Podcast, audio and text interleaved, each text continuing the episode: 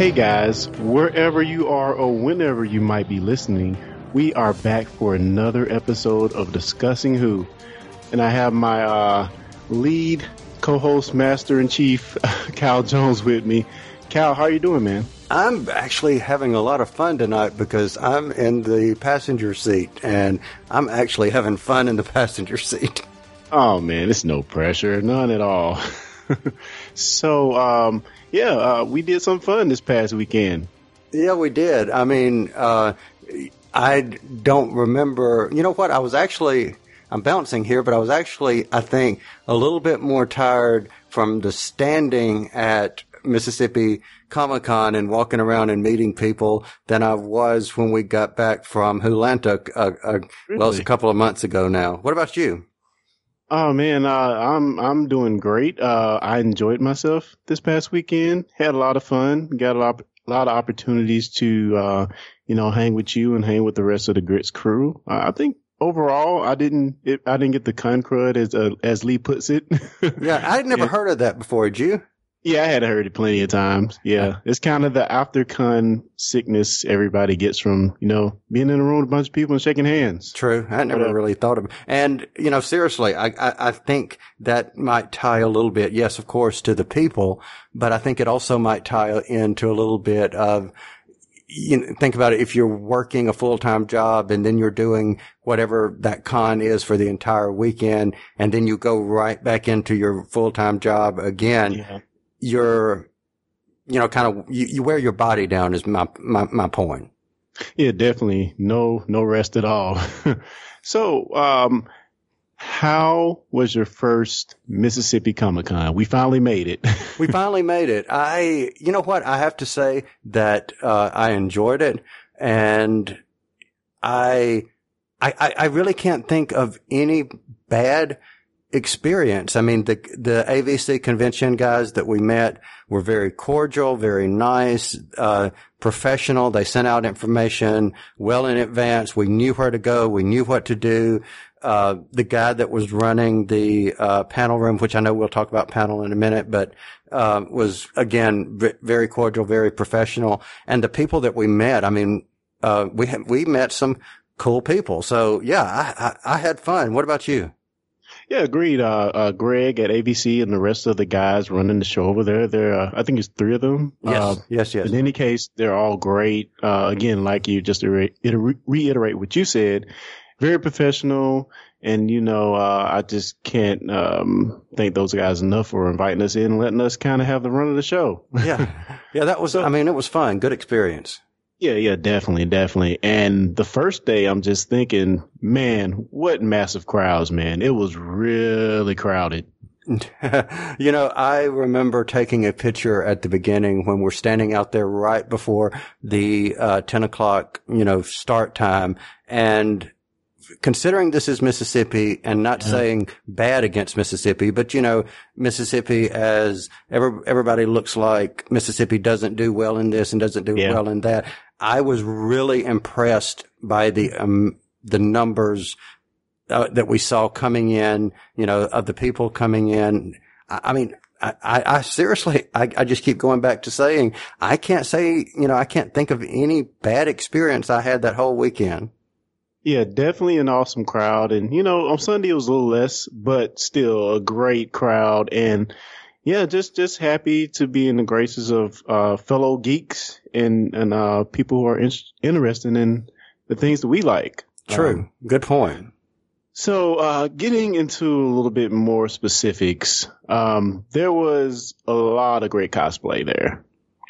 So can you think of any one particular cosplay that kind of was your favorite or, kind of piqued your interest? Okay. So I'm going to break. You asked me a question right before, we got started and said, okay, what order do you want to go in? And I said, okay, well, what you have listed is great. And then you asked me this question, and I'm going to break our own rule here, but hey, rules are made to be broken. So since you asked that question, I think it just makes sense to say the Spidey team, their costumes and the detail of the costume from the comics, of making them literally, especially the guy that had the Ultimate Spider-Man costume, literally looked like he jumped off the page. I mean, yes, they looked amazing. No pun intended. It's spectacular, amazing, whatever. They looked really good.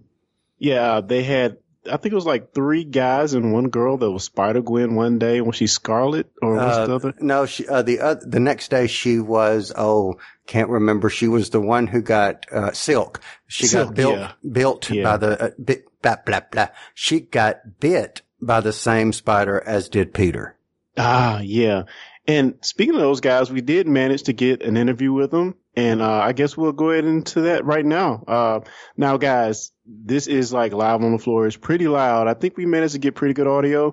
So I hope you enjoy, and we'll see you after this short clip. So tell me a little bit about what you guys got started doing the Spider-Man outfitting. Yeah.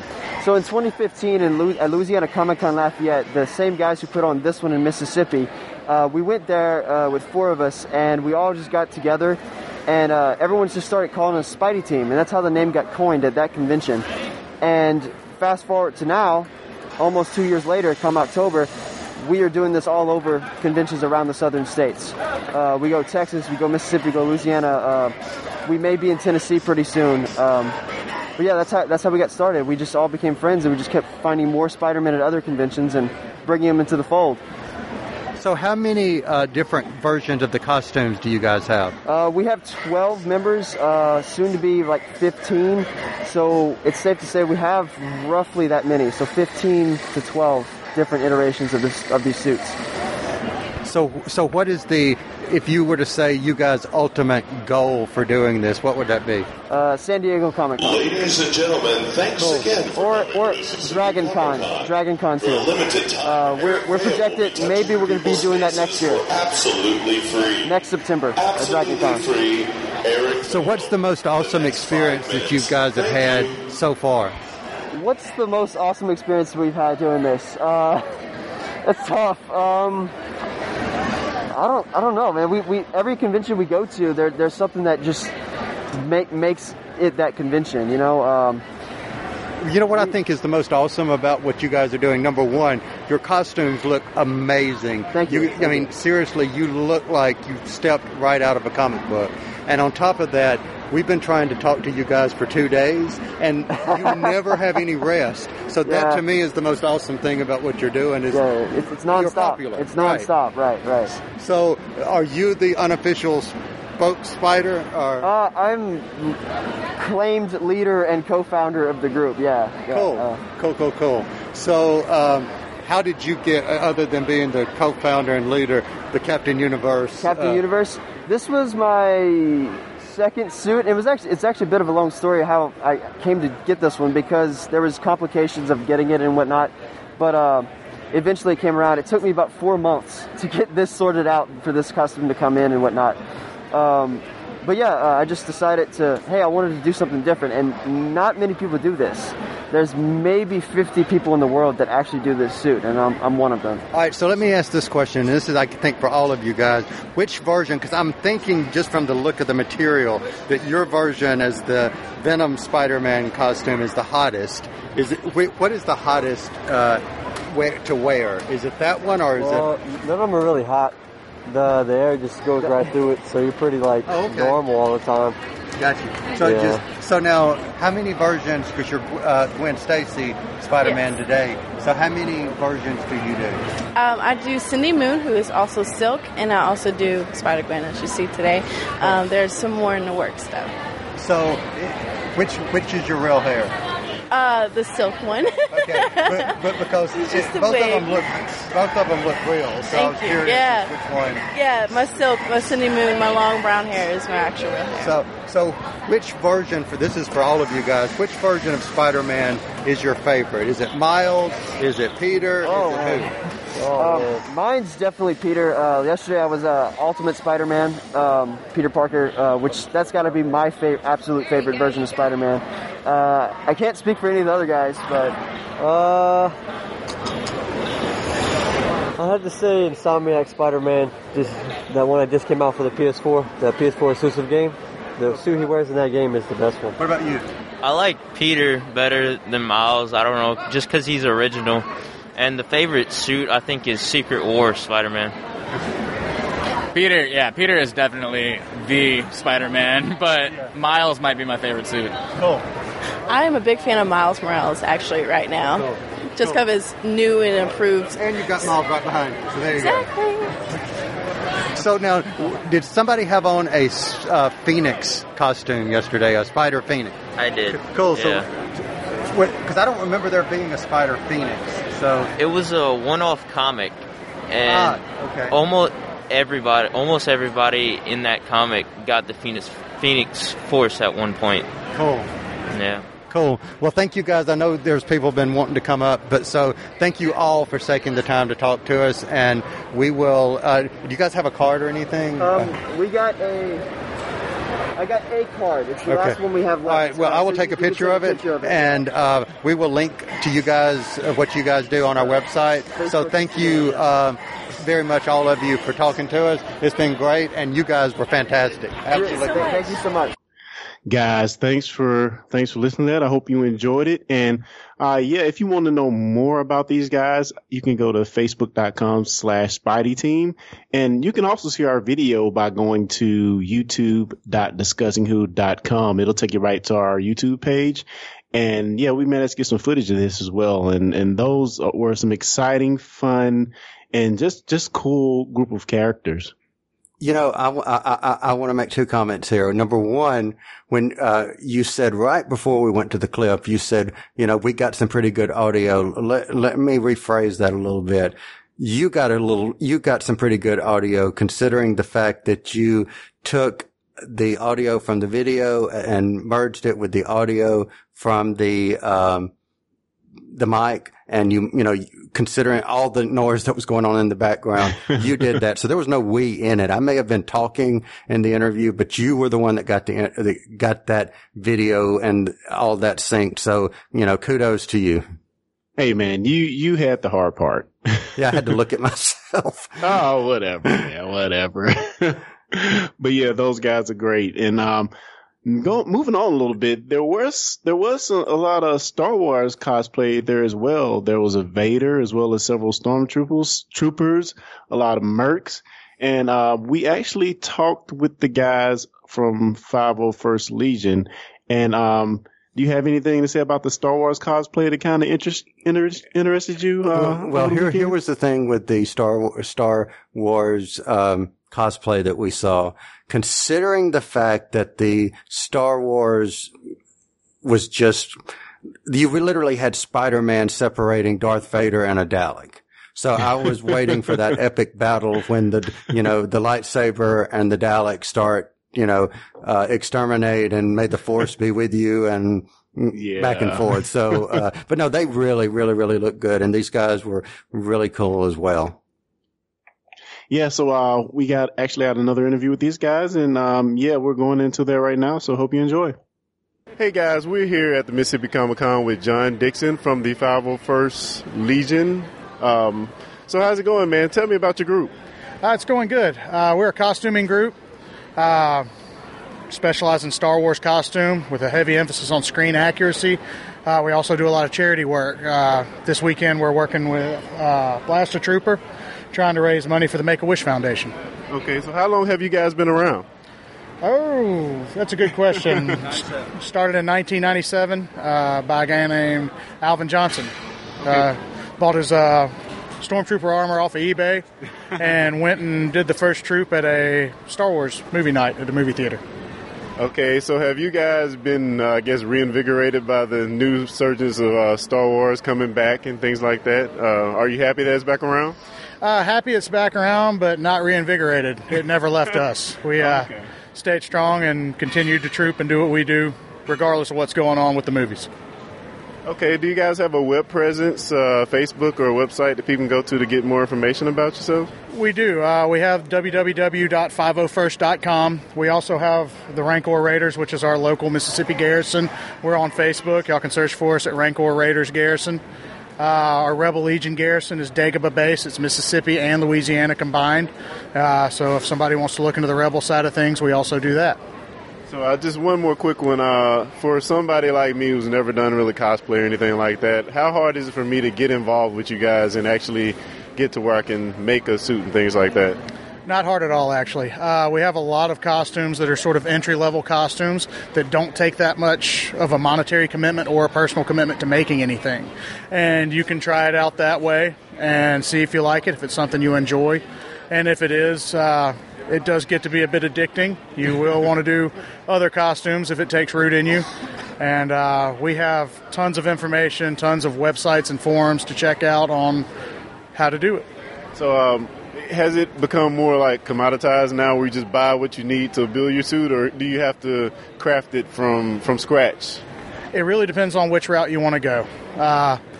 A lot of us take pride in crafting it ourselves. I like making my own weapons from, a lot of the Star Wars props were real world, things that they just kind of repurposed. So I really enjoy studying and seeing what they use to make the blasters and stuff like that. So you can completely craft it yourself, or you can find resources to obtain it that way. I think you guys, so tell me this, when did you personally get involved in the group?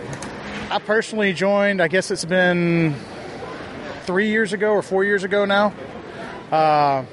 I came to the first Jackson Con, and they had a booth set up, and I was blown away by it and wanted to get involved. And the first thing that really did it for me was a member of ours who's since moved away had a DL-44, and he let me hold a DL-44, and that's what clicked, is I'm holding a DL-44. This is awesome. So I started researching just how to build that and did that, and I said I want to do more. So it was just kind of a natural evolution from there. So one last question from me. So tell everyone again how they can contact you to find out more information about the group. Well, our local garrison is here in Mississippi. It's the Rancor Raider garrison. And they can search for us on Facebook. They can message us on Facebook. We're very active with it. We also have the 501st.com, which is the worldwide website. We've got garrisons in multiple countries all around the world. So lots of members and lots of information if anybody's looking for it. Well, thanks again for taking the time to talk with us. Thank you. Y'all have a great day. So, guys, we are back. We really hope you enjoyed that. And, Kyle, one thing that occurred to me is a lot of these groups actually participate in charities, which, our first time going to Southern Geek Fest, I really didn't realize that. But now that as we get more into the con circuit and get to talk to a lot of these groups, you realize that a lot of them do really good things and participate to charities.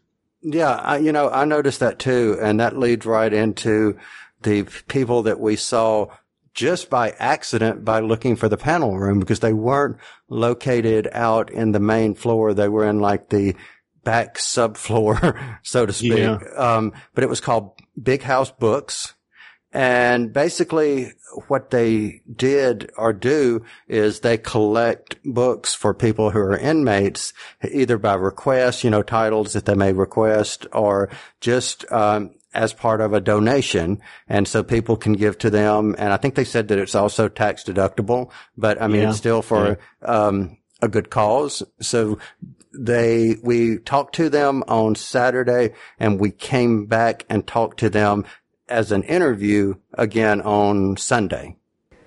So this morning we stopped by and we gave some comic books to you guys. So I would like to just kind of let you tell our listeners exactly who we gave the comics to, what you guys do, and what the purpose is. Yes, we're Big House Books. We send free books to inmates in Mississippi. We're the only organization in Mississippi that does this. And we just kind of believe that sending books to inmates helps them to become engaged and to become educated while they're incarcerated. And a lot of people ask us, why does it matter? Why do you need to do this? Why do you need to send these books to people who are in prison? And we just believe that when prisoners are engaged with the books and the learning materials, that when they come out, they do so much better in society. In fact, studies have shown that inmates who are educated have, I think it's over 40% less chance of going back to prison once they get back into the community. So really, we feel like Big House Books does a service for the entire community, not just the inmates that that we're sending the books to. You know, you've said something that's very interesting, which is something I think a lot of people forget. Just because you made a choice that was wrong in life that sent you to prison as a result of that does not disqualify you as a human being. Oh, absolutely. And I think that you guys offer a service that obviously is something only you guys do in Mississippi. So if someone wanted to know what kind of books they needed to bring, what kind of books, if they wanted to donate, would you guys take? Well, we take just about any soft cover book, but we have a high request for GED materials, Dungeons and Dragons manuals. I know, right? African American literature. What else? Oh, composition books. If you have like old composition books or dictionaries, we get a lot of requests for that. But we take any softcover book that you're willing to donate. You can drop those off at the Big House Book location in Midtown in Jackson. So if you wanted to tell our listeners exactly where to do that and where they could find you if you've got a web presence, where might that be? Okay, so you can check out bighousebooksms.org. The office location, it's kind of hard to find. You might want to get on Big House Books and email us to maybe set up a drop if you have a lot of books. We're working on a mobile drop so that people can just come drop their books like at a library type setting. But we haven't got that finished yet. So check us out online, and you can connect with someone via email who can help you drop those books off. Well, on behalf of Clarence and I in Discussing Who, thank you again for what you guys do. It was a pleasure speaking with you, and we will put your website on our website and mention you guys in our podcast. So thank you very much. Thank you so much for talking to me. Yeah, guys. So again, that was Big House Books. Yeah, if you have books that you're not using, you know, I think it's a good cause. And like Cal mentioned up top, it's a tax write-off as well. And, you know, this one particularly interested me because we've talked plenty of times, me and you, Cal, about the amount of comic books you have stacking up in your house. Yeah. I mean, you don't know how many times I am tempted. I mean, really tempted to go digital with comics and buy them, you know, from a digital subscriber. But there is just something still about putting a real paper comic in your hand and flipping the pages and the feel of a comic that reading it on a computer or reading it on an iPad or reading it on a, you know, Kindle or whatever, it just doesn't have that same feeling. So, yeah, I have a lot of comics lying around. And to that I say, Cal, it's 2017, and yeah, and eventually, you know, there's not going to be a such thing as paper comics. You know, I don't know whether you and I will still be here by that time, but eventually, you're right, there won't be the traditional paper comics, but. You know, that actually brought up, speaking of comic books, let me throw something in at us real quick. There was a comic book company, and this was back in 2002, 2003, called CrossGen, and it was located out of Florida, and it's defunct now. It went out of business, went bankrupt, but they were, I think, and I may be wrong, so if I am wrong, someone, you know, email us at discussingwho@gmail.com and tell me, you know, that I was wrong and, you know, give us the right information. But I think they were one of the pioneers of the digital comic as we know it today, where you could click on the panel and the screens would get bigger. And I think, and I may be wrong, but I think they also had audio. Really? Yeah. That's interesting. Yeah, it's so cool because, I mean, I've used some of those comic book readers, and it seems like it would be hard to program that because comic book panels are never really the same, I don't think. I guess there's some bit of uniformity, but it changes a lot. So someone would have to sit through each of those books and kind of frame each of the shots to make it, you know, make sense as you read. So it definitely doesn't seem like an easy thing to do, but yeah, I truly expect it to get better and better. You know, I wonder if it'll come to a point to where the panels are drawn differently to just accommodate the digital medium rather than, you know, fit on a page. Okay, I'm going to go back and say that that's already happened to some degree, because go back and look, just do a Google search and look at some of the classic layouts that are more squared as compared to not just technology changing as in how they are produced and so forth, but the actual you know, layouts of the pages have changed over the years, and it could very likely be for that very reason. I mean, we have comics now, very limited, that are digital first comics that after, say, 3 or 4 months, then go into print. Ah, huh. That's interesting. That's very interesting. So, Kyle, moving on, we met a certain Black Canary at the Comic-Con, and she was part of the group of the Mississippi Metahumans. Yes, yes, yes. And so we're going to go right into that interview and then talk about it a little bit on the other side. Cool. So we are here with the Mississippi Metahumans, and I am speaking right now to Black Canary. So tell us a little bit about what your group does and some of the charities and this particular charity you're working for today.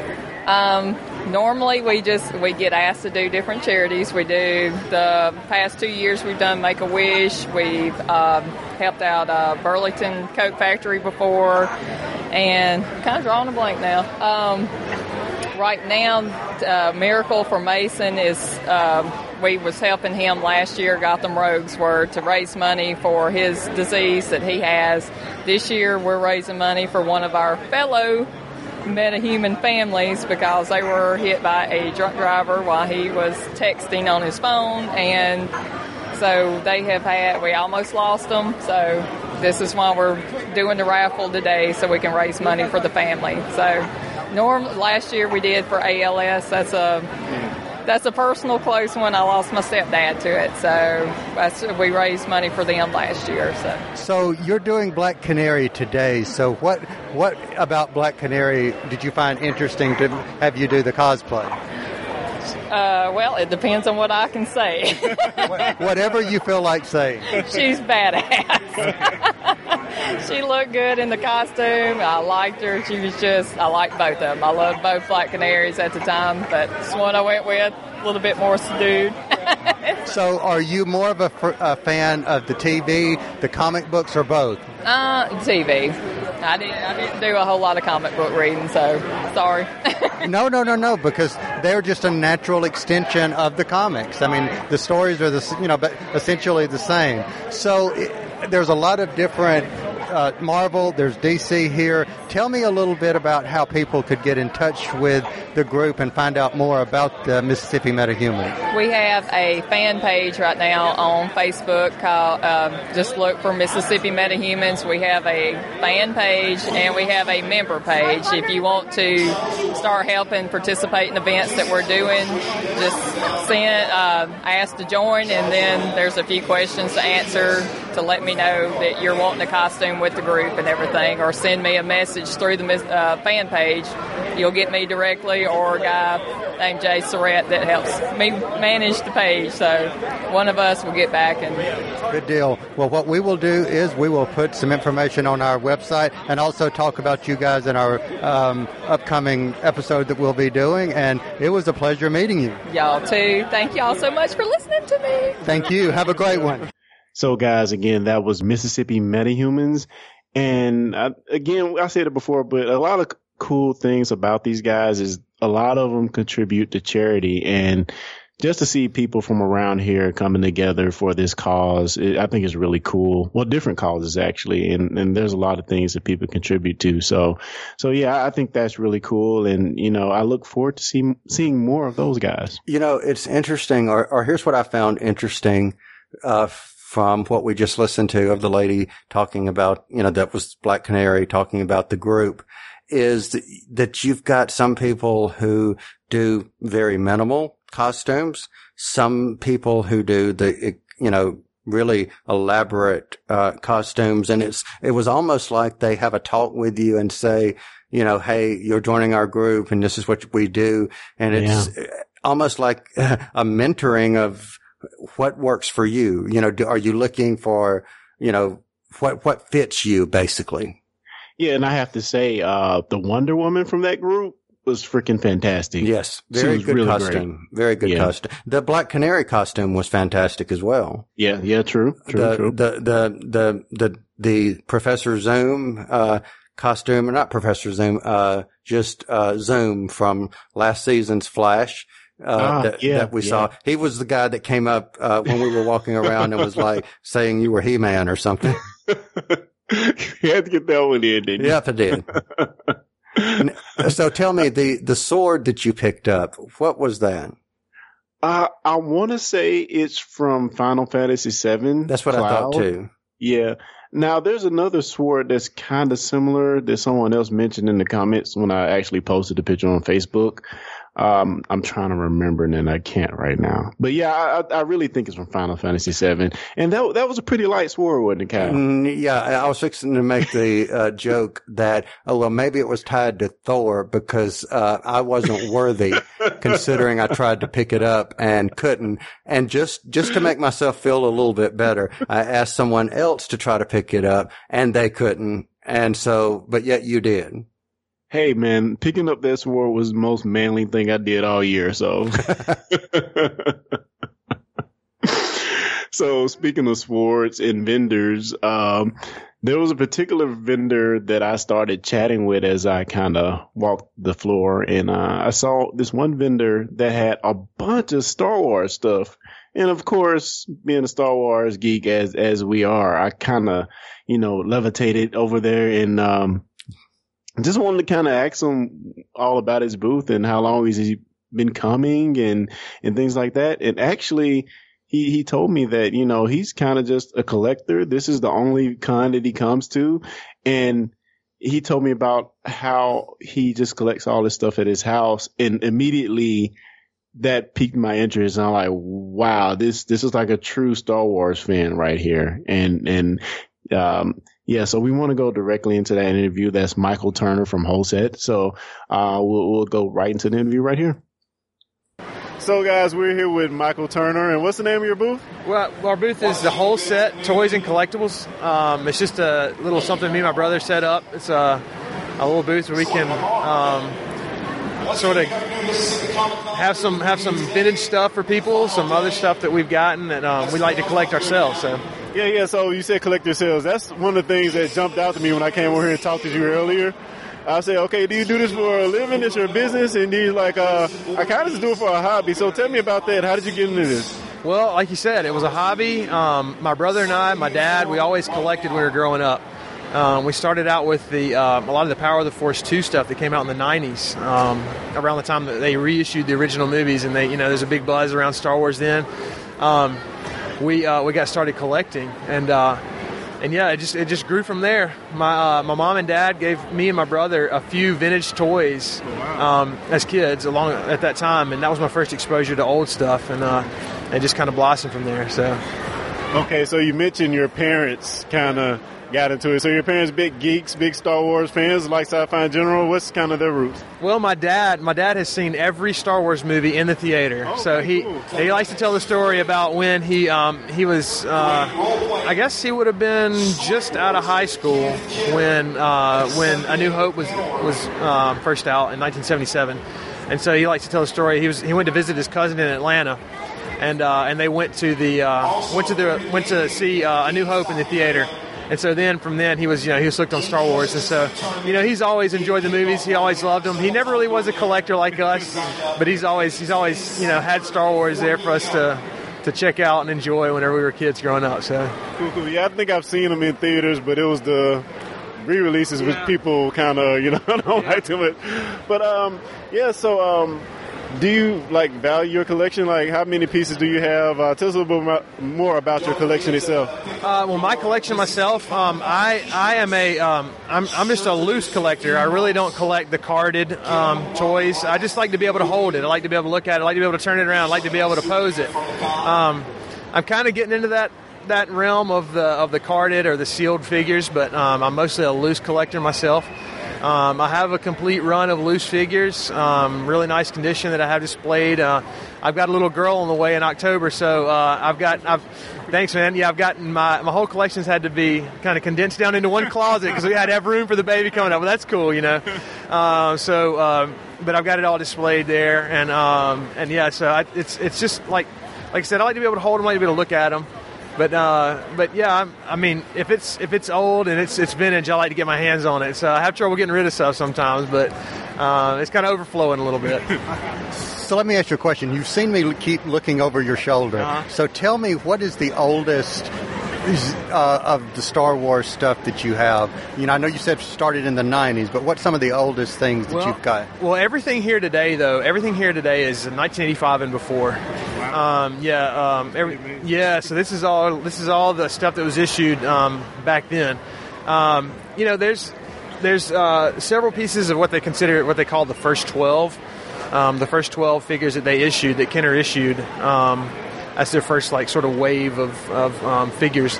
Most of them were here yesterday, but a lot of those got snagged up pretty quick. But they were from 1977. They were made in 77. I think that they actually went on sale in February of 78. It's kind of an interesting story about how Kenner went about meeting their deadlines to get stuff, to get product out for Star Wars back then. But yeah, so there's most of this stuff, man, is pre-85, but there's definitely some 77 stuff there too. So yeah. So I know the 80s was kind of started this whole toy craze. We had He-Man, Transformers, to kind of piggyback off the Star Wars stuff. Do you collect anything else other than Star Wars? Actually, another Kenner line, and you guys may be familiar with Mask. Yeah. Do you remember Mask? Yeah. Cars, right? Yeah, they had the cool cards. It looked like a car at first, and then you'd pop it open and a boat would pop out. Yeah. So I stuff, man, that and the reason I collect that is because it's just a nostalgic thing for me. Yeah. I had that stuff as a kid, and so now I'm kind of coming back around to it, Now that I have the means by which I can sort of reamass my collection that I had back in the day, I'm kind of chasing that stuff down. So, but yeah, that and I'm not really a G.I. Joe guy. I have my Joes from when I was a kid, but a lot of guys that collect Star Wars also collect G.I. Joe. But I kind of go after the Mask stuff too, kind of as my side gig there, So yeah, 80s the greatest generation for toys. I'll just say that right here. No doubt about it. So tell us where people can find you. Do you have a Facebook page or a website or anything, or email address or whatever? I'm just I'm really kind of I'm not one of these social media kind of guys, but I'm on Facebook. You can look me up. I don't really have a social media presence per se. Maybe I need to pick that game up a little bit. But you can look me up. My email address mjt822@gmail.com. I'm like I said, look me up. We'll connect. So cool, man. It's great to talk with you. And just for one last time, give everybody your name and the name of your booth. Michael Turner. This is the Whole Set Toys and Collectibles. Come on, check us out. Thanks, man. Thanks a lot. Thank you. Appreciate it, guys. So yeah, coming back from that, Cal, I remember you were looking over Michael's shoulder at a particular set that was on the wall, and you was just kind of puzzled looking at it, like you remembered it from childhood or something. Well, yep, you're right. And while you and Michael were talking, I know he noticed several times, and I didn't want him to think that I was uninterested, because that was totally not the case. But I was looking over his shoulder, totally engrossed into what was on the shelf back there, because I had some of that stuff, and some of it probably is still at my parents in a box or in a storage house or something. But there was the Death Star. There was a set from the Death Star it was really, really, really, it's 3 or 4 stories tall, and it had a elevator on it, and it had this, what was the thing, the trash compactor in it? Oh, yeah.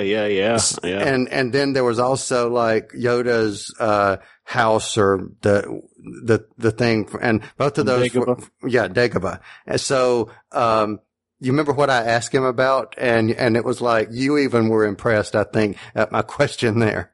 Yeah, because you asked about this swamp that kind of, I guess, used to have this gelatinous material in it, and it was no longer there. And you kind of asked him, what happened to it? I was like, what? How do you remember that? I was just asking, did it have, not thinking that it would have disintegrated over the years, but it had this, it was basically just, really,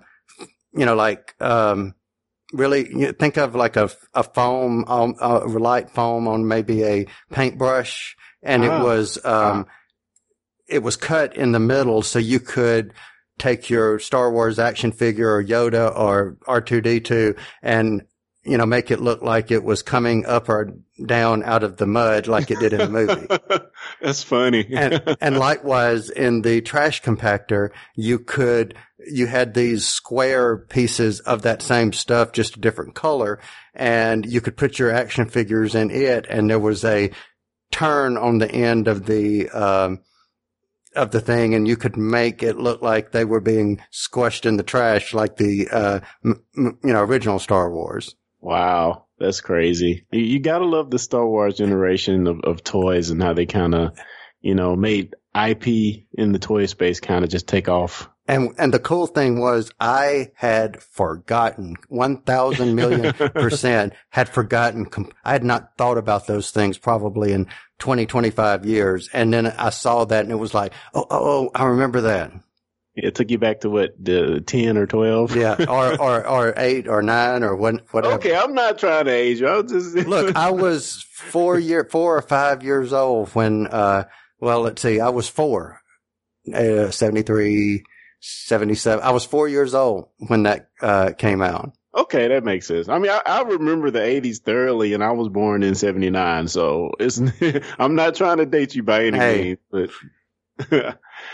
But anyway, so let's talk a little bit about our guest for the panel and her group, Angie Meadows from Metro Whovians. She was there with TARDIS in tow, and they were contributing to the Diabetes Foundation of Mississippi. Is that correct? The right group? That is correct. Yeah, so they had several games, and they were raising money, and you managed to snag an interview with the other co-founder. Yeah, Carly. Carly, yes. Yeah. And no, go ahead. But I've got a comment that I'll make, but. I think I know what you're going to say. Yeah, so I want to let I want to remain speechless here and play the video. I mean, play the audio, and then I'll make my comment on the other side. So tell me, when you decided, I'm assuming you decided to create the Metro Whovians Facebook group. Am I correct or incorrect? Yes, I started the Facebook group, and I kind of started the ball rolling. So what was your initial vision to get that ball rolling? I wanted to see a group like A Crew to Who in New Orleans, based in Jackson, where we had costuming, Doctor Who costuming enthusiasts, and we had people who liked to get together. And we haven't quite got the get-together part together yet. But I do, we have a few costumers, and we have, of course, Angie and Bobby. And my idea for the group moving forward is that we can start having more events, more Jackson-based things. And like the movie that's going to be at Malco, we're going to see the Five Doctors. I'd like to see Metro Who go to the Five Doctors as a group. Right. And, what was amazing for when Clarence and I first came to the area and looking up, I had no idea that there were local Who groups. And being able to find one and connect with people that you now get to create a personal relationship with is really cool. So what has been your most rewarding thing of starting Metro Whovian? My favorite thing is taking the Dalek places and watching little children interact with the very small Dalek. I mean, he's three-quarter size, so he's at their eye level. And when you make him say exterminate, they run and they scatter and they smile. And that's my favorite part. It's just meeting people and watching children, because it's a children's show. So the Dalek, or Dark Smilek, you own him. He's yours. So how did you come about owning? Did you have to go to Scaro? What did you do in order to and take out the programming that was ingrained upon this Dalek to make him your own? Well, my father's Davros, so it works out well. And basically, we started out with a larger production scale Dalek and discovered he couldn't go through standard construction doors, so we had to take him apart. And my father wanted an RC-controlled one, so what we call young Davros, who is my dad, Jimmy Skates, built an RC-controlled Dalek, and it has been wonderful. And that's the one that you guys have here this weekend. So, you know, I know how to get to Metro Whovians. If someone didn't know about Metro Whovians, how would they find out about it? The easiest pathway is to type in Metro Whovians into a Facebook search bar. And that's how you find us. So my co-host Clarence often says that Doctor Who is something that very rarely will I ever shut up about or find myself speechless. However, yesterday morning or afternoon, someone actually made me speechless, and that person was you. So I want you to tell everybody what you asked me and how I became speechless. Well, every so often, I don't have a costume prepared for a weekend, and so this weekend I did not. So I came in what people might call casual clothes, and I looked at you and I said, "What is my cosplay?" And you were stumped. I was 1,000,000,000% stumped. My brain was melting, exploding, regenerating all at one time because I absolutely knew not what to say. So you made me speechless. So for that, you get 10,000 Dalek stars or whatever. So they're going to want to know who. They want to know who. What I was. I didn't tell them yet. Ah, see, and you stumped me again. You're good. Well, I looked up and I said to you, I'm from Big Finish Audios. And just try to figure that one out, folks. All right, Carly, thank you so much. Appreciate you talking. And everybody, we will be back shortly. So, guys, again, that's the Metro Whovians. If you live in or around Jackson or just in Mississippi, you should definitely look those guys up on Facebook, like their page. And if you're into Doctor Who, as well as listening to our podcast, hook up with them on Facebook because they're actually a really, really rad group of people. And Kyle, tell us how Carly actually stomped you. I think that's what you're going to talk about. Exactly. And I made reference, or I think Carly made reference into the segment that we just listened to, but, even Lee, who I am amazed at his knowledge of Doctor Who, says that he calls me the keeper of the quotes. And you say that I am, all knowledgeable of Doctor Who, maybe a little all obsessive, but I do take a little bit of pride, and pride comes before the fall, but I do take a little bit of pride in the fact that I do learn, I do try to learn as much as I possibly can. Having said that, when you meet someone and you know that they're a Doctor Who fan and they are able to leave you speechless, meaning as she asked me, what is the costume that I'm wearing? And you're standing there not wanting to offend the person because A, you just met this person other than being, on Facebook, and B, you're thinking, oh my goodness, I don't know who you are. And she even goes so far as to say, well, I'm such and such from Big Finish. I still didn't get it. Because, as anybody knows, Big Finish is audio. Audio, yeah. So good gag and perfectly executed, and I was perfectly speechless. Yeah, it was fun sitting there and watching you mystified for a minute. Huh? Yeah, that was fun. So, I just mentioned Angie Meadows before that short interview, but Angie participated on our panel and, so I guess I kind of just want to go into our, being our first panel, our thoughts about it and leading up to, actually getting that door cracked and people start walking in. Cause, guys, just to be honest, we had no clue who would show up. Well, before we do that though, I want to bounce back, real quick. And I want to mention two other guys that I know that we're going to cover them in detail. Oh, yeah. Yes. No, well, you didn't forget, because we've already said that, you know, we were so impressed by them that we were going to devote, at least one, complete episode, probably more, to what they're doing. And we got to meet them. We got to talk to them. We got to talk to, one of the wives, and we also got to see, the impact that they could have just on what they were doing by one of the parents. And I wish in hindsight that we would have interviewed the parent that was talking to them. That would be my one regret, that we did not talk to her. But, you know, like I said, we will be talking about them more. But just in a brief synopsis before we talk about the panel, you want to tell them not necessarily about the, you know, book, because I don't want to get into it in detail, but, you want to just kind of tell them about who we met. Yeah. So these are the guys from Tuskegee Airs, which is a comic book. And just off top, these guys are some of the nicest guys you ever meet. Very, very genuine. And they really believe in what they're doing, and what they're doing is a really positive thing. So I pulled up their Kickstarter page here, but just a little synopsis. Tuskegee Airs, from the minds of illustrator Marcus Williams, he was at the con, and children's book author Greg Burnham, come the Tuskegee Airs, Flames of Destiny series. Tuskegee Airs is a futuristic sci-fi adventures that follows a squadron of young, gifted aviators who are forced to become Earth's last line of defense against a menacing race of artificially intelligent villains bent on destroying civilization.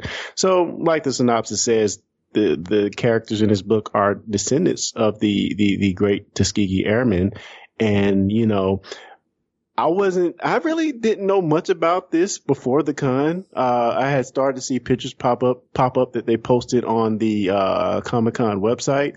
But when I heard mechs, which I'm not going to go too much into it, but when I heard mechs, I was like, oh my gosh, I have to start reading this. And again, just some of the nicest guys. And we just weren't able to get the interview with them because they were actually very, very busy. And I want you to talk about a little bit about Marcus and some of the art that he does. Yes, because, you know, he is a he's a very talented artist. Let me say this before I start. And one of the things that was mentioned in the panel that we went to was that hopefully one day what they're creating might be potentially turned into animated form. And yes, Looking at his style, it's begging for animation. I mean, it looks like, you know, something that needs to be animated. But what you were referring to is he did, a drawing that he then turned, you know, he colorized. And when he did that, it went viral, some of which was, and it was a wonderful drawing, totally 100% wonderful drawing, because it featured who? Wonder Woman. Oh, yeah. And it also featured Wonder Woman. Well, how are they different, Kyle? Well, one is not Caucasian. The other one is Caucasian. And the internet was like, oh, well, you made Wonder Woman black, not realizing the whole backstory of who this other character was, which is Nubia, the pre-crisis, basically twin sister of Wonder Woman. Yeah, now I didn't even know that. So maybe in an upcoming episode of Discussing Comics, maybe we can talk about that a little bit. Cool. Sounds like a wonderful idea. No pun intended. So guys, check out the Tuskegee Airs. They have a Kickstarter page. Kickstarter is over, but you can go to their page and see a lot of information, but also they're on Facebook. So just type in Tuskegee Airs and you'll find out a bunch of stuff about them. Wonderful, wonderful group of guys. So guys, we're going to move on to the panel, that Kyle, myself, and Angie was on. And, you know, I was alluding to this a little bit earlier, but, you know, we had no expectations. The program didn't even say Doctor Who. It had Discussing Who, our group name, on it. So, you know, even though that doesn't directly say Doctor Who, people kind of figured it out. I guess it's close enough. Maybe. Yeah. And, you know, the moment we let that door open and a crowd of people came in, we knew we'd be all right. And it's just a great crowd, a lot of good questions, interactivity. Cal, just what are your, some of your thoughts about it before we go into the actual panel? Well, what you said just now was 100% correct. And, you know, I remember saying beforehand that if we had 3 people, we would do the same show that we would do if we had 30 people. And if we had, you know, 300, oh, that would have been like, wow. But you know, you want to create, I mean, you want to do something and create something that people will enjoy, whether it's just you talking or whether it's what we're doing right now, or whatever. But the fact that you had people who came and listened, who came and interacted with you, that was, you know, that made the day for me. Yeah, I totally agree. And once again, Angie was great as always. True. And before we actually go into the panel, we're going to let that be the last thing. So we're going to go ahead and do our sign-offs right now. Cal, tell guys how they can, if they hear this episode and want to get in touch with us, what can they do? How can they find us? All right. So you can find us at www.discussingwho.com. You can also find us on Facebook at facebook.com/discussingwho. We are also on Twitter at discussingwho. And you can also find us now on YouTube. We've had a YouTube channel, but we're starting to ramp things up a little bit on YouTube. So you can find actually the video of this panel that you're about to listen to at, correct me if I'm wrong here, youtube.discussingwho.com. Is that correct? That's correct. All right, good deal. And if you would like to send us feedback, you can record an audio clip on your smartphone. You can send that to us at discussingwho@gmail.com. You can also send it to us via Messenger on Facebook. And last but not least, you can leave us a voicemail at 805-850-DWHO. That's DWHO. Yes, and guys, if you're new to the show, this is your first episode. We're just going to say welcome. Not however you found your way here, we're glad you're on board. And we talk about Doctor Who, but we also talk about other stuff, comics as well as sci-fi. So glad you're on board and hope you stay along for the ride. And we're going to go right into your panel, and we will talk to you guys next time. Good deal. Kind of get started and tell you guys who we are. First off, I'm Cal Jones. I got into podcasting probably about 4 years ago. I was still am a part of a podcast called Doctor Who Pod Shop. It's one of the oldest podcasts, and I listened to it from about 2007 through 2014 when they asked me to come on. So that was kind of cool. People that you had listened to for 10 years almost, all of a sudden, here you were, you know, on there with them. Clarence and I started discussing Who last year, and it has been going on since then. We do comic books, we do science fiction, and of course we do Doctor Who. So, Clarence, you want to tell a little bit about you? Yeah, so I've known Kyle for, over 10 years now, maybe, off and on. But, you know, kind of our podcast started as conversations where he was trying to get me into Doctor Who, you know. I was like, "What is this thing with this guy flying around in his phone booth?" You know. well, actually, let me take that back a little bit. He walks into my office one day and he says, "I need something to watch on Netflix." So I say, "Okay, Doctor Who," because you know who doesn't want to convert somebody into Doctor Who. So he comes back the next day after watching Rose, wasn't it? Yes. I don't think I can watch this. Give it time. 2 more episodes in. Just give it time. Just wait for David Tennant is finally and then keep going. Yeah, so I mean, eventually I got on board, and you know, we just had these random conversations, and it kind of over the years just kind of turned into a podcast. We wanted other people to hear what we were talking about. And yeah, that's kind of the genesis. I was on another podcast at first called Tech Petition, which this guy over here was on with me. We started that in 2008, and it's been going on for the longest. So yeah, that's kind of my base. So I'm gonna And then last September, we went to Doctor Who Day at the local Flowood Library, and we met our very own River Song, who's more Dalek today than River. Exterminate, sweetie. Just kidding. Hey, my name's Angie Meadows. I'm from Jackson's very own Doctor Who costuming and fan group, Metro Whovians. If you've been walking around, you've been seeing our booth in the back wall back there with the big TARDIS making noise and, you know, lit up back there.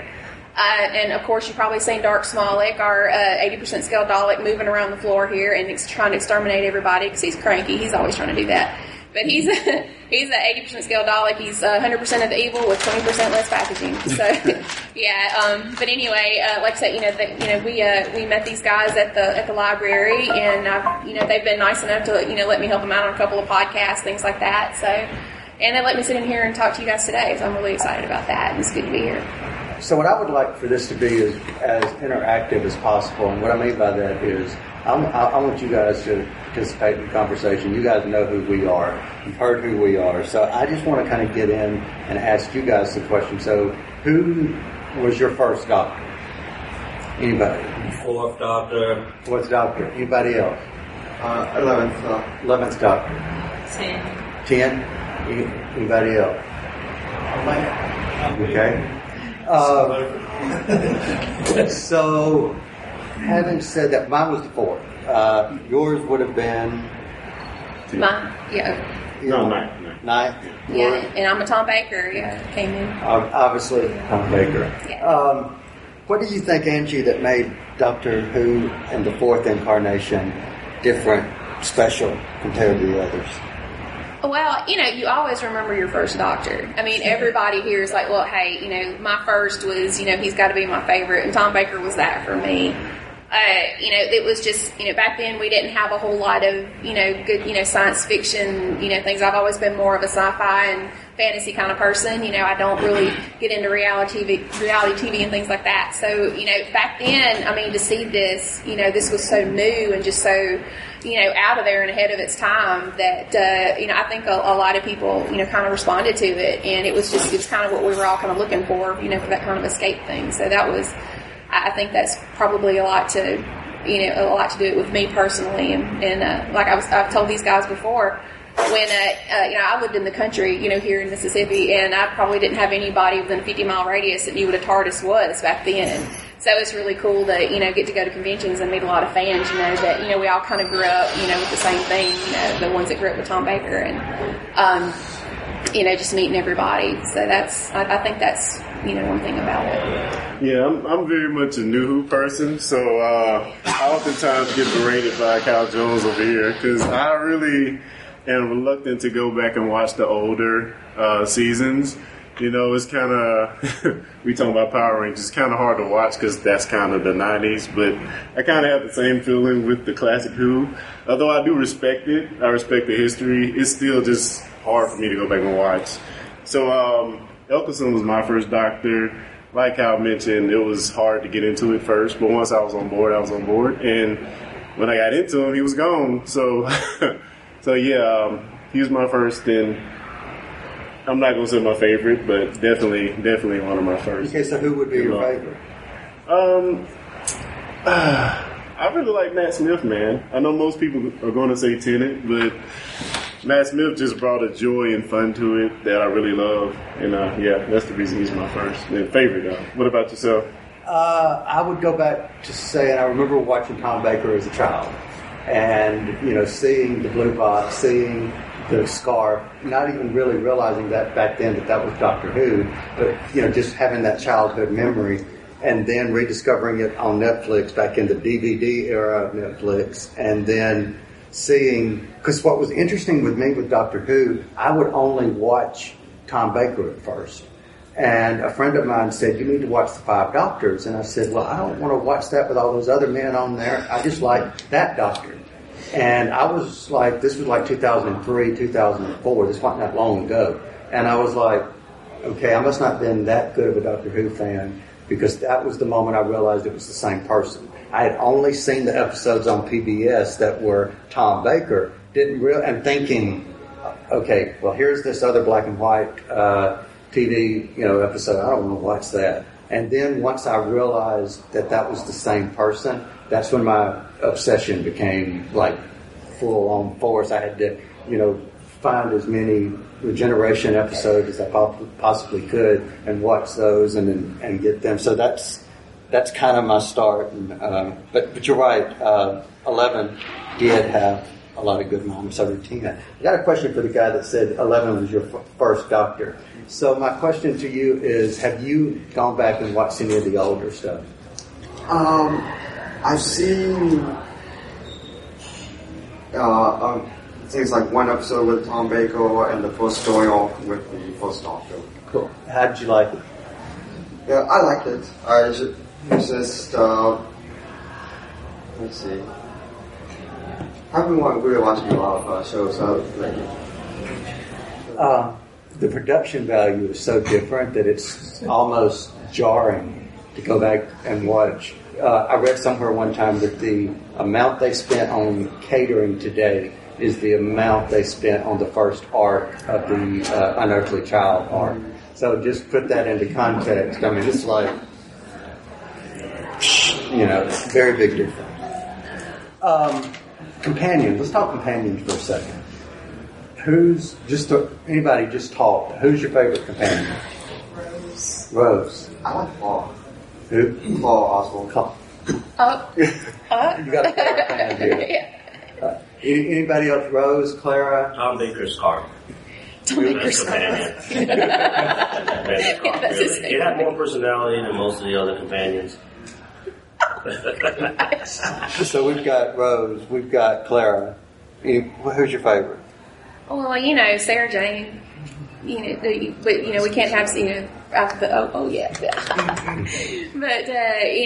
we can't have Sarah Jane anymore. But like I said, in the new part, I loved Amy and Rory. I just loved them, running around with the Doctor, and it was a different kind of dynamic because you had Rose, she was kind of a romantic kind of thing going on, but then you had Amy and Rory running around, and that as they were all kind of best friends, and I just really loved that. And of course, the Dr. Donna. Who doesn't love the Dr. Donna? She was amazing. Yeah.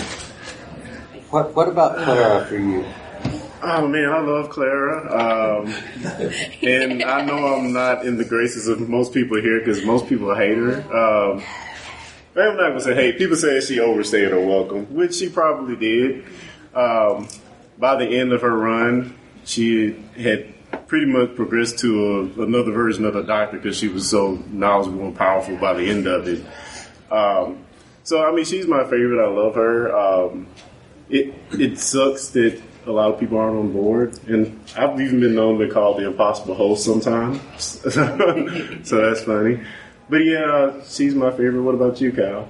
It would have to be without hands down. I loved Rose. I liked Clara. I liked Donna. I liked Amy and Rory, but without a doubt, it has to be Sarah Jane. And not because of Sarah Jane being Sarah Jane in the 70s.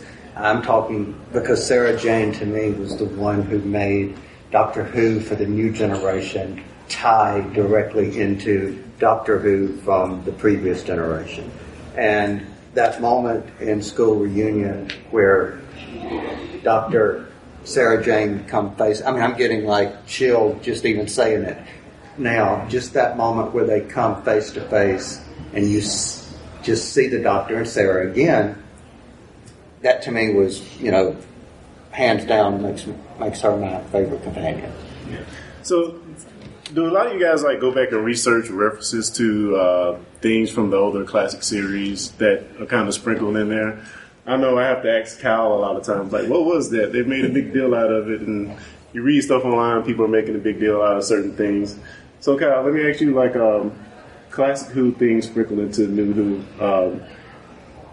How do you find those things, and I know a lot of it's lost on me, but are those things special to you as watching the new Who? Okay, so to answer that question, I'll ask a question to the group. Okay, go ahead. So, how many of you have seen Empress of Mars? Have you guys seen that? All right. So, the character Alpha Centauri at the end, did anybody recognize that character from the previous you know, 1970s show. Got one person, a couple people. So my point being, you could still enjoy Empress of Mars, seeing Alpha Centauri, not having any knowledge of who that character is, other than character at the end helps saves the Martians and goes on to the next story. Knowing, because I remember I told you that when I heard that voice, it was like, okay, that voice sounds familiar. And then to go back and research and look up, and the voice is a 90-year-old actress that was actually the same actress of that voice in the 70s. Yeah, but it just adds another layer to it. Not only that, it's so much richer when you know the full story. Can you explain the appearance of her and the actual?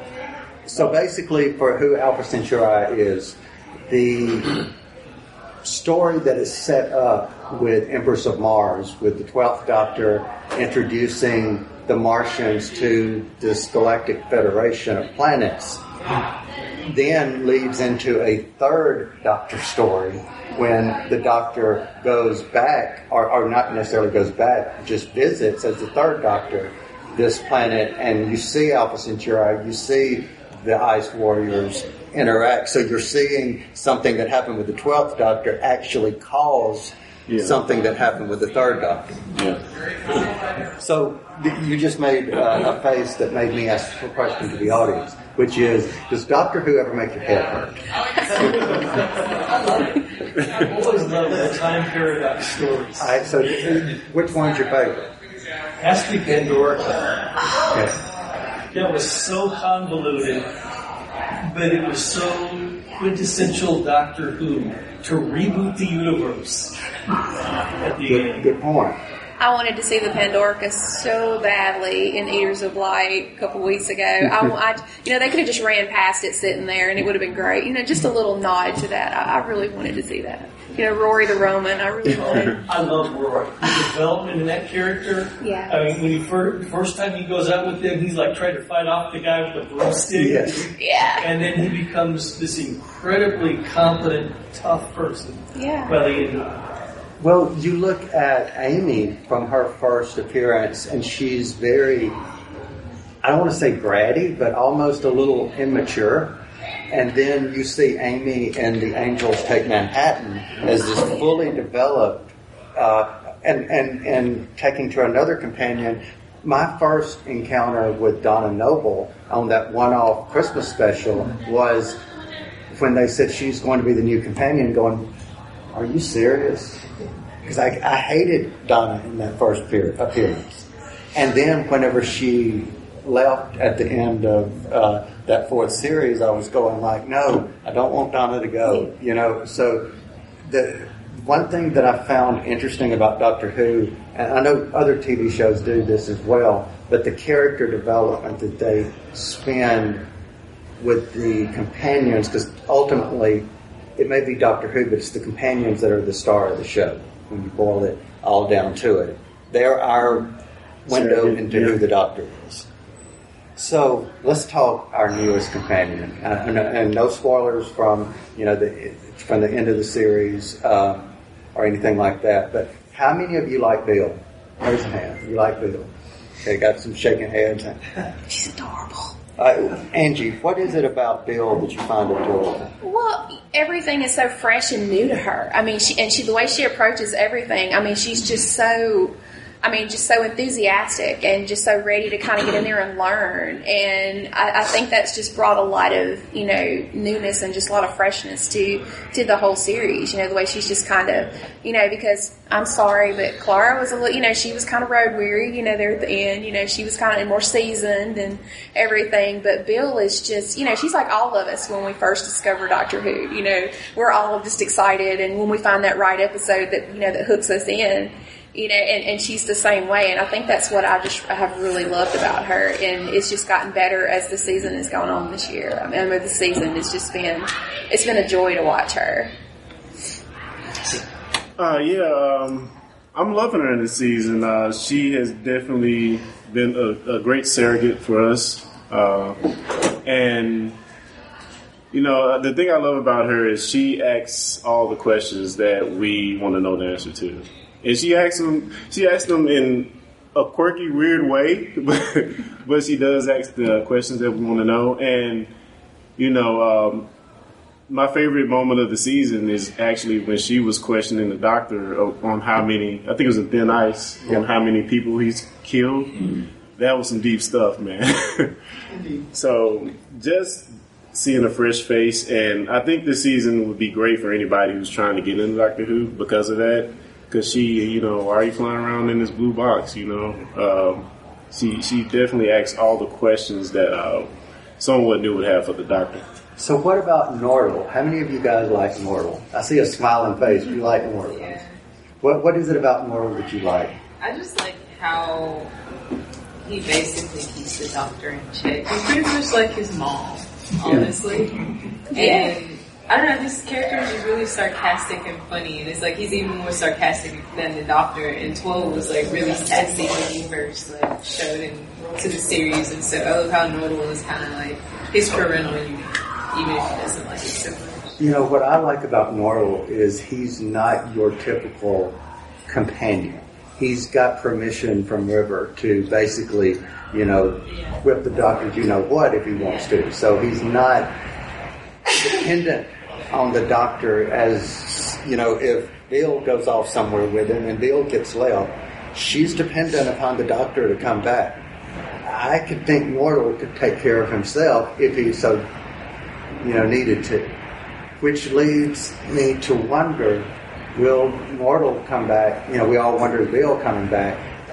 We know Capaldi's leaving, so I really want Nortle to come back. Something tells me that he won't with the new showrunner, but I think they're going to do a clean slate. That's just speculation. But I'm enjoying having not the Amy and Rory dynamic of two people being married to each other, but I really like the dynamic of having two companions that are not connected traveling together. Yeah, Mama Nortle, as I call him.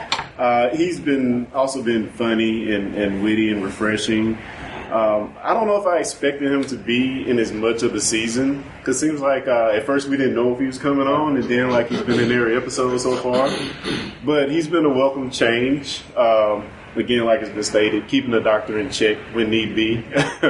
And, you know, probably one of the few people I've seen like talk to the doctor that way, like he can, you know, you better listen to me. You know, you're gonna respect me. So that's been fun with him.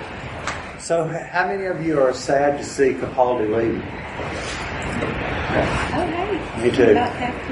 How many of you think that this season of Capaldi's Doctor compared to the first two seasons, there's just something better about Capaldi?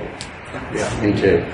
Because in that first season, season 8, if they would have said Capaldi's a one-season person, I would have been like, you know, I wouldn't have missed him. I know that was your. You liked him that first season. It was a little bit. It took me a few episodes to get it. By the end of it, yeah, I was definitely on board. But one thing that got me on board with him, just real quick, I saw a video where he was. He went to the. You know, they have the Doctor Who Museum there in London, he was in there one day, and he was pretending to be the doctor, and he, you know, there was a room full of kids there that he was talking to, and they were asking him questions, and one asked him, who's your favorite companion?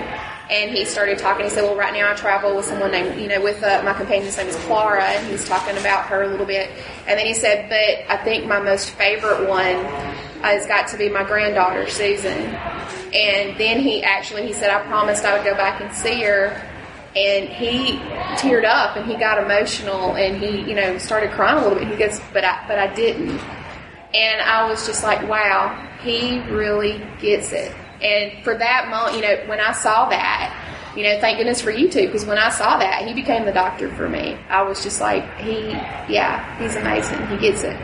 You know, and all these kids were just in awe of him, so love that. So I am going to make a prediction. You guys are hearing it now. Merry Christmas is all I'm going to say. I thank Merry Christmas for what you just said. I hope Merry Christmas what you said. Because the actress has already expressed interest, saying, you know, if I was asked back, you know, I would come back. And she's the first companion. So if, you know, they even thought she's you know, not young. She's not getting any younger. And if she wants to come back, you know, let her come back. And if Capaldi is obviously a Hartnell fan, let her come back and be in the Christmas episode for his final. I would be happy with that. So we've been talking about companion, we've been talking about doctors, but we forgot one very, very important group that we need to say something nice about. So, who's your favorite villains? Anybody? Throw them out. Weeping Angels. Weeping Angels. Okay. Who said Weeping Angel? You said Weeping Angel? Weeping Angel. My friend over there, would you like to show your tattoo? And now none of us can blink because now that has become. See, I wanted a captive audience, so that, you know, you played all right. They did nothing and they scared you. Exactly. But your statues and they're scary. I put a big angel mask on in the closet, the open, I scared them. I put it on the top. You know, that's one thing I got to give Moffitt credit for. He makes us scared of things that are, like, so boring. Yeah. Like, that whole, you are my mommy. Mommy! Oh. You know, that whole, mommy! Is creepy. You do that too well. You know, he's actually kept a promise that he broke in that suit. Everybody lives Rose just this once. Yes. Yeah. He's kept that promise up to date. Yes. Absolutely. He doesn't even remember that Jack because he can't even kill him. Right. Exactly. That's I hope they bring him back after this season. I wouldn't mind seeing Captain Jack retire. Because he's expressed he actually wanted to come back for the 50th. But just wasn't asked. Anybody watch Torchwood? Anybody? What do y'all think of that as being a more adult Doctor Who spinoff? I think it started good, but Miracle Day was a bit of a push. Yeah. I gotta say that. And we also saw one Peter Capaldi in that series as well. So back to our villains. How many of you like Missy? Yeah. Clarence is in the minority, I think, of this. You don't really like Missy. Why? So a quick question. So I don't remember. Is her umbrella a Sonic? Because she was kind of like. This is a reference to last night's episode. I can't remember if it's a Sonic or not. Spoilers. But I guess we can. Yeah, I'm not a huge Missy fan, and I can't really tell you why.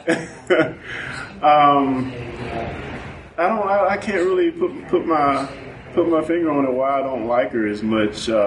It might be the fact that Cal just raves and rants about her the whole time. But she was a deranged Mary Poppins. What is there not to like about this? I don't know. Deranged Mary Poppins. The master that way. Right, exactly. I mean, you can't die and come back and not be a little...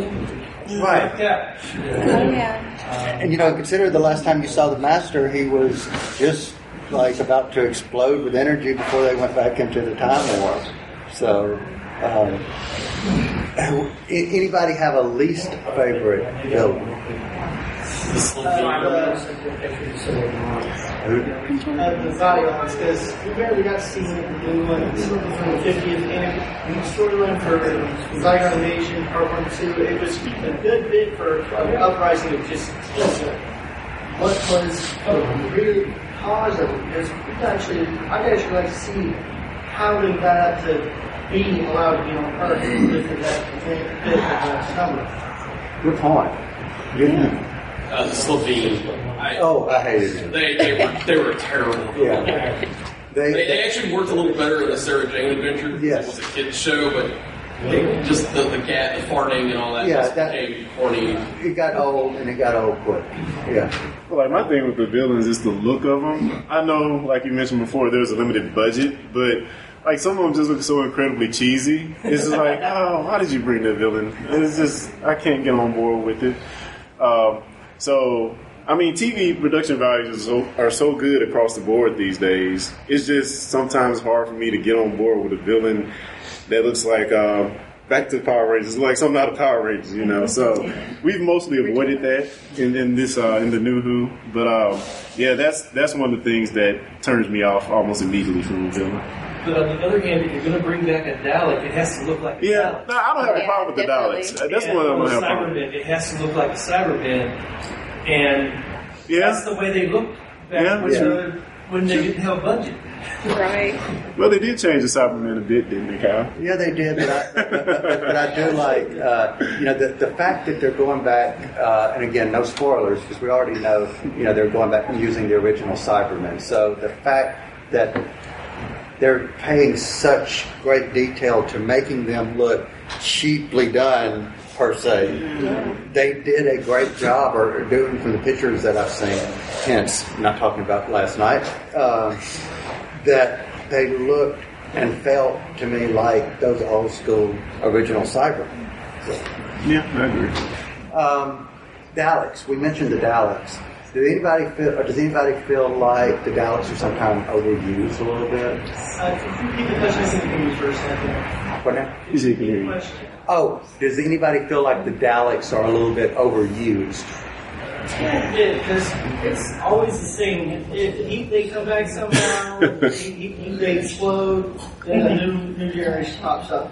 I admit that you get back to Matt's time when they used that chronological thing, come back with his saying that you are the Daleks and I am the Doctor, you're my enemy. That was a good way to bring them back, but they already had that overused, and I'd actually like to see something new done about the Daleks, I guess. Another Dalek hybrid, like they did with David in the New York episode. Which is interesting. How many of you know that in the Manhattan, the Daleks in Manhattan episode was also a street kid that went on to play what character? Anybody know? He played a... I'll put it this way. He played a character that is involved in a homecoming in a few weeks. Yeah. And Andrew Garfield was in Daleks in Manhattan. He was one of the street kids that was in that episode. So go back and watch that. You'll see Spider-Man. Yeah. So that was kind of cool. All right, let's talk about the 13th Doctor. I know our time's wrapping up kind of soon. So we're getting the 13th Doctor next year. Any wishes of what you want to see? Anybody of what you want to see? I kind of want to see him come back to at least the river or something of his previous games, like bumping on the street, because he didn't half off. There's some games we didn't even get a good farewell. You did get Amy's goodbye, which was a bit part of it. And it's kind of sucks when you use your favorite game in any way, and I would like to see some of my old pictures come back, just in bump or mention. Well, I guess that's something we could talk about. What do people think about the concept of bringing past doctors back to the show? I personally think you shouldn't do it. Although we have beloved ones we like to see again, we always have those special episodes that we can kind of see them in. But I think you should move forward. I personally don't want to go back to any doctor. You're in the right. But what do you think? What do you think, Andrew? Well, I mean, I go back to the 50th anniversary special, and oh my gosh, wasn't that the best? I mean, that was amazing. And seeing, me and my son, which is another cool thing about Doctor Who, the gap, break, the generations all just kind of come together. And here's my son and I sitting there in the living room, and then here's 13 doctors on the screen at one time, and we are screaming. We are so excited. And, I mean, that, to me, that was just such a great moment. I mean, just for, maybe just kind of a, drop in, maybe every once in a while. I like it, just to kind of see, oh, gosh, I loved him so much. Oh, my gosh, there's Matt Smith. Oh, my gosh, there's Matt Smith. I'd be great at curating. I'd be the great curator. Oh, my gosh. Yeah, when I saw the back of his neck, how many of you guys knew? Yeah, I know who that is. Yeah. Just when you. Or how many of you had that chill go down your spine whenever you hear him do that? I really think you might thing, and then start that. Now that didn't. I'll be honest. I'll sit here and say it. That was the moment whenever it was like chills and the waterworks and. Yeah, I teared up on that one too. That was amazing. So back to our villains. Just for a second, we've talked about Missy, we've talked about the Daleks, we talked about the Cybermen. Are there any other classic Who or any new Who villains that you would like to see Chibnall take a different look at or bring back or do something different? I actually wouldn't mind watching a new episode about them. About who? Alton Centauri. Ah, okay. They were featured in the Queen of Mars. Yes. I'd really like to see them because I heard that it was a good show back in the days, and that they brought back for that just scene. I got curious on it, and I'm going to act like you can see it. That would be cool. Actually, yeah. Suntarans. Okay.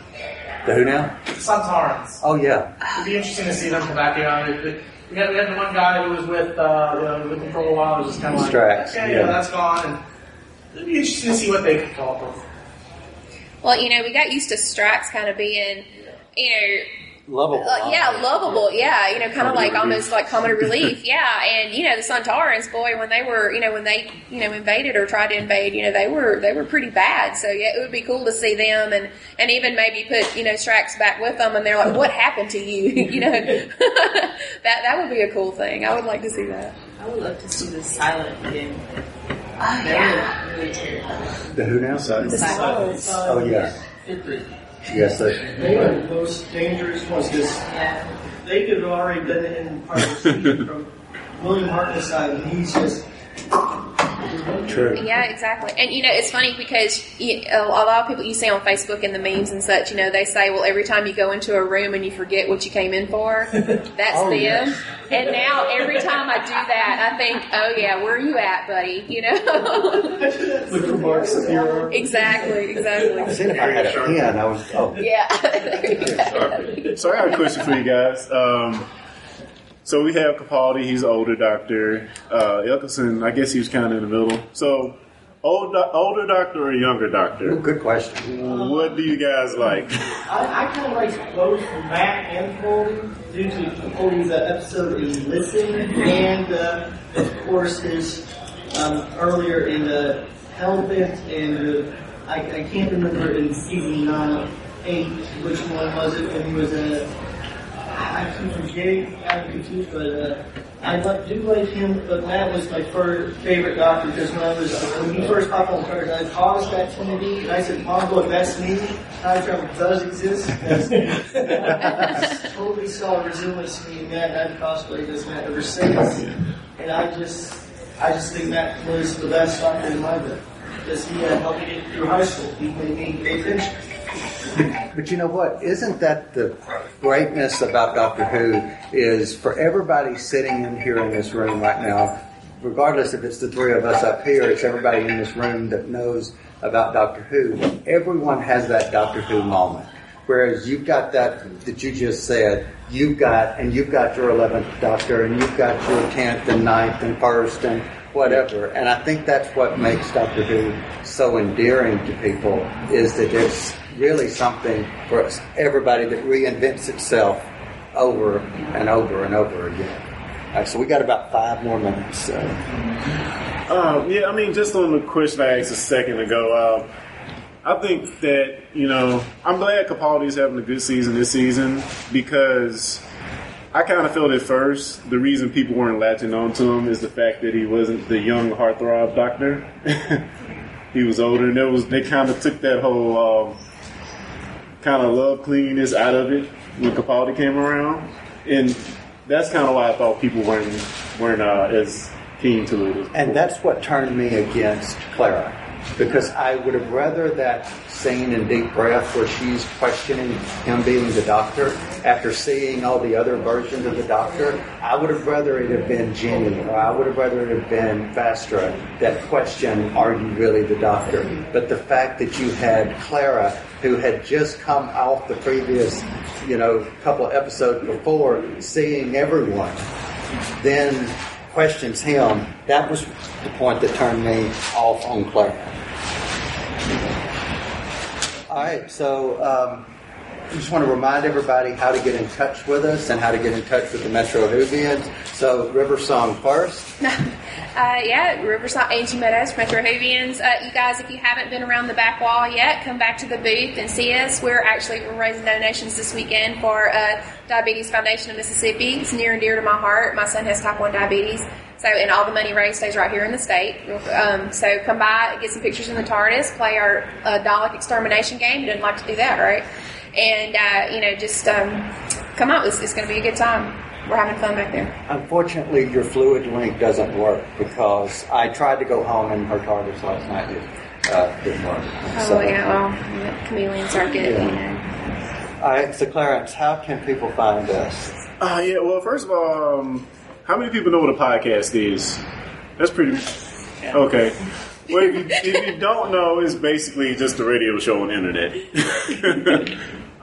If you have an iPhone or an Apple device, you can use the Apple Podcast app. Yes, Apple Podcast. And just search for Discussing Who and click subscribe, and then you'll get a fresh episode every time we release one. You don't have to do anything. Just subscribe to it. So... you can find also available on Android. Yeah, also available on Android. You can search Google Play for the same thing. You can find us, search for Discussing Who. So we're also on Facebook and Twitter at Discussing Who. If you want to if you have a question and you want to call us and leave a voicemail, our number is 805-850-DWHO. So you can call us and leave a question or a comment. Okay. That's pretty much it. We just want to thank everybody for coming in. We were hoping before it got started, we said, well, if we get 3 people, we'll be happy. So you made our day. We are very, very happy that you guys came out. So thank every single one of you guys for coming and talking to us, and we hope you had fun. So thank you all. Thank you.